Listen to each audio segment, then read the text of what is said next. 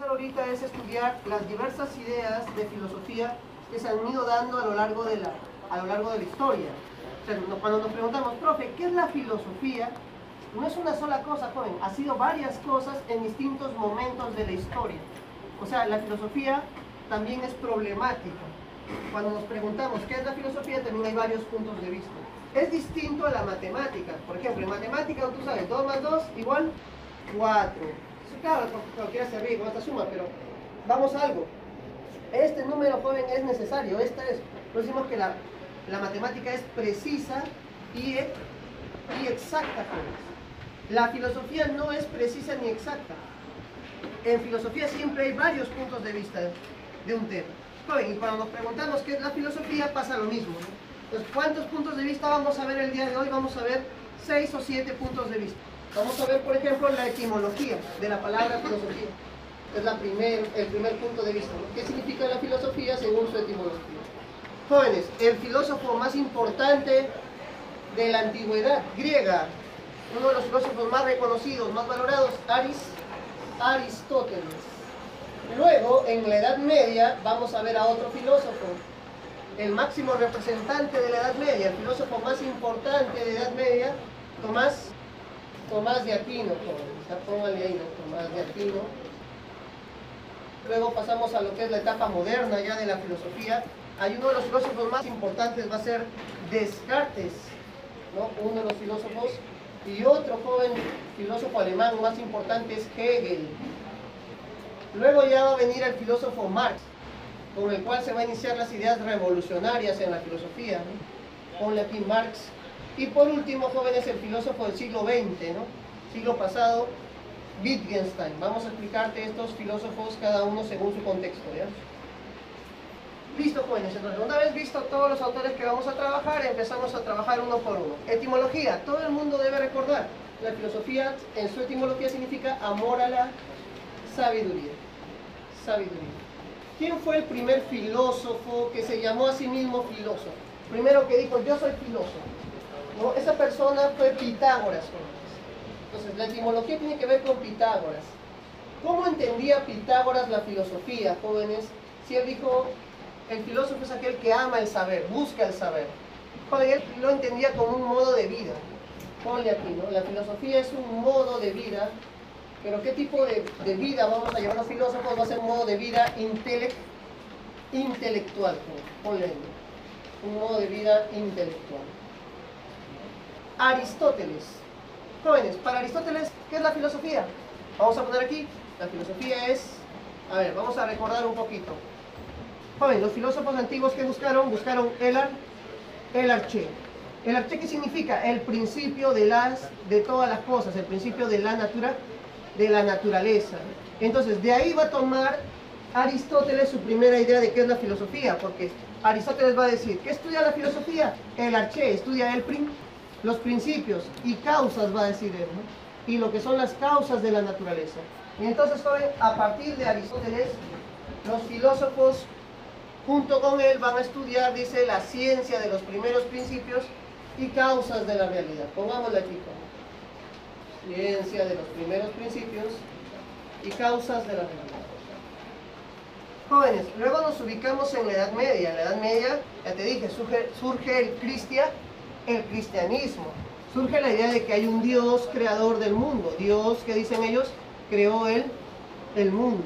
Jóvenes, entonces ya no es necesario buscar un arché, porque ya hay el arché. ¿Quién es el arché? Dios. ¿Pero quién estudia a Dios? No la filosofía. A Dios lo estudia la teolo, teología. Y joven, entonces, ¿qué estudiaba la filosofía? Los antiguos dijeron que la filosofía debe estudiar el mundo, debe estudiar la naturaleza, decían ellos. Así como la fe nos permite llegar a Dios, la razón nos permite comprender la naturaleza. Joven, ¿y quién manda entre estas dos? ¿La teología o la filosofía? Lo que en esa época pasaba, porque la religión era muy fuerte, la teología mandaba, joven. La teología manda y la filosofía, ¿qué decía? Obe, obedece. ¿no? La teología manda y la filosofía obedece. Pongámosle aquí entonces, ¿qué es la filosofía, jóvenes, en la Edad Media?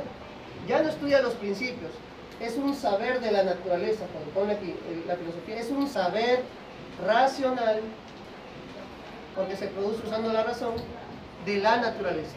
Saber racional de la naturaleza. Subordinado a la teología, joven, ponle ahí, ¿no? Subordinado a la teología. Subordinado a la teología. Jóvenes, ¿qué va a pasar luego?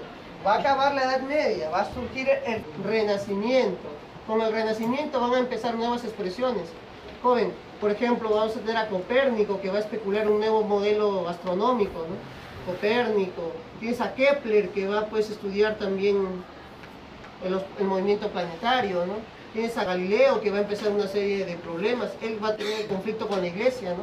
La iglesia le va a prohibir que divulgue sus investigaciones, que, que esté a favor de Copérnico, ¿no? Y al final de todos ellos, joven, va a surgir el último, ya después de 100 años, Newton. Newton va a ser el científico más importante de esa época. Las leyes de Newton van a poder explicar todas las leyes de ellos. Joven, entonces, ¿qué es lo que sucede aquí?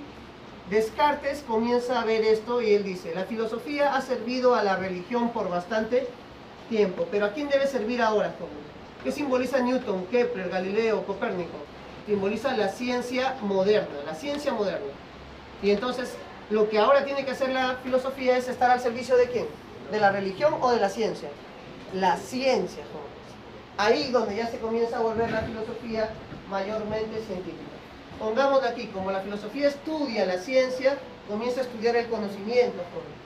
Y Descartes coge la frase de Aristóteles y la modifica. Él dice, la filosofía es la ciencia de los primeros principios, ciencia los primeros principios de la ciencia. Listo, muchachos. Hegel, a ver, Hegel es un poco difícil explicarlo. Hegel piensa, jóvenes, que hay una idea de la cual viene toda la realidad. Pero que esa idea, dice, necesita de los seres humanos para tomar conciencia de sí, joven.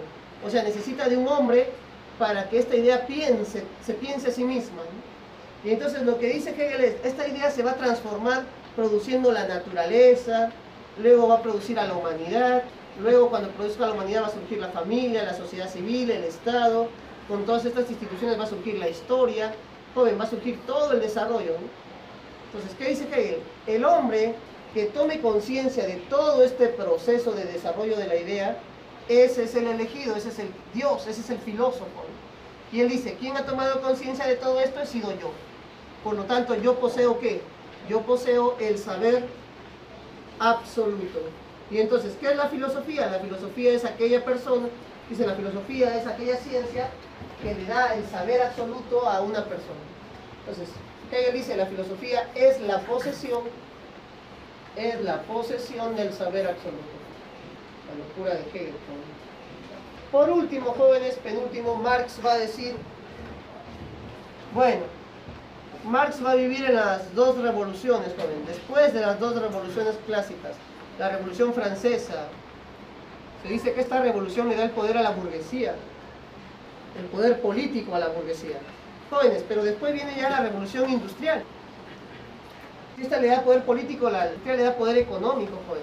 Comienzan a crear fábricas y en estas fábricas comienzan a trabajar nueva gente que cambia su clase social, que dejan de ser campesinos, que dejan de ser ciudadanos y se convierten en obreros. Marx que decía, Marx decía que los burgueses explotan a los obreros. Por lo tanto, los obreros tienen que organizarse y hacer una revolución para acabar con el sistema capitalista. Y eso es justamente lo que vamos a poner aquí. Para Marx, la filosofía es la ideología que le sirve a los proletarios para hacer la revolución. Por eso él dice, la filosofía debe permitirnos interpretar, interpretar y transformar el mundo. Hola, interpretar y transformar el mundo. Jóvenes, ¿qué quiere hacer Marx? Quiere hacer una revolución, quiere destruir el sistema capitalista, quiere construir un mejor sistema de. ¿no? Eso es lo que él planteó en su momento. Y para terminar, muchachos, con Wittgenstein, filósofo de nuestro siglo. ¿Qué quiere hacer él? Es esto, mira. Normalmente, joven, siempre decimos que hay dos grados de verdad, ¿sí? Decimos que una proposición o es verdadera o es falsa. ¿Hay una tercera posibilidad, jóvenes? No, ¿sí? pareciera que solo estas dos posibilidades hay. Pero Wittgenstein se dio cuenta de algo, joven, que hay una tercera posibilidad. La pseudo proposición, dice él. La pseudo proposición. Joven, la pseudo proposición es aquella que parece proposición, pero no lo es. ¿Y sabes por qué no lo es, joven? Porque la pseudoproposición tiene una característica, es ni verdadera ni falsa. Profe, ¿cómo algo puede ser ni verdadero ni falso? Fácil, joven, porque no es verificable, pues. Y como no se puede verificar, no termina siendo ni verdadera ni falsa. En cambio, joven, cuando una proposición sí se puede verificar, cuando es verificable, ¿qué decimos? Cuando es verificable decimos que posee valor de verdad o falsedad. Joven, a ver, yo te digo, la pizarra es negra, ¿verdadero o falso? Lo has verificado, es verificable, verdadero. Si te dijera la pizarra es blanca, falso, pues.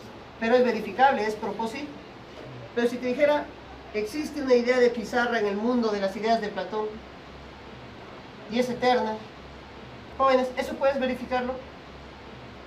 Si, no sé, le dices a tu enamorada, Juanita, nuestro amor va a durar por siempre, va a ser eterno, ¿eso se puede verificar? Eso, joven, no es falso, ¿ah? eso es mi verdadero. ¿Existe Dios? ¿Se puede verificar?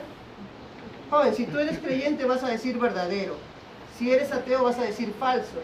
Pero si eres Wittgenstein, ¿qué va a decir? Ni verdadero.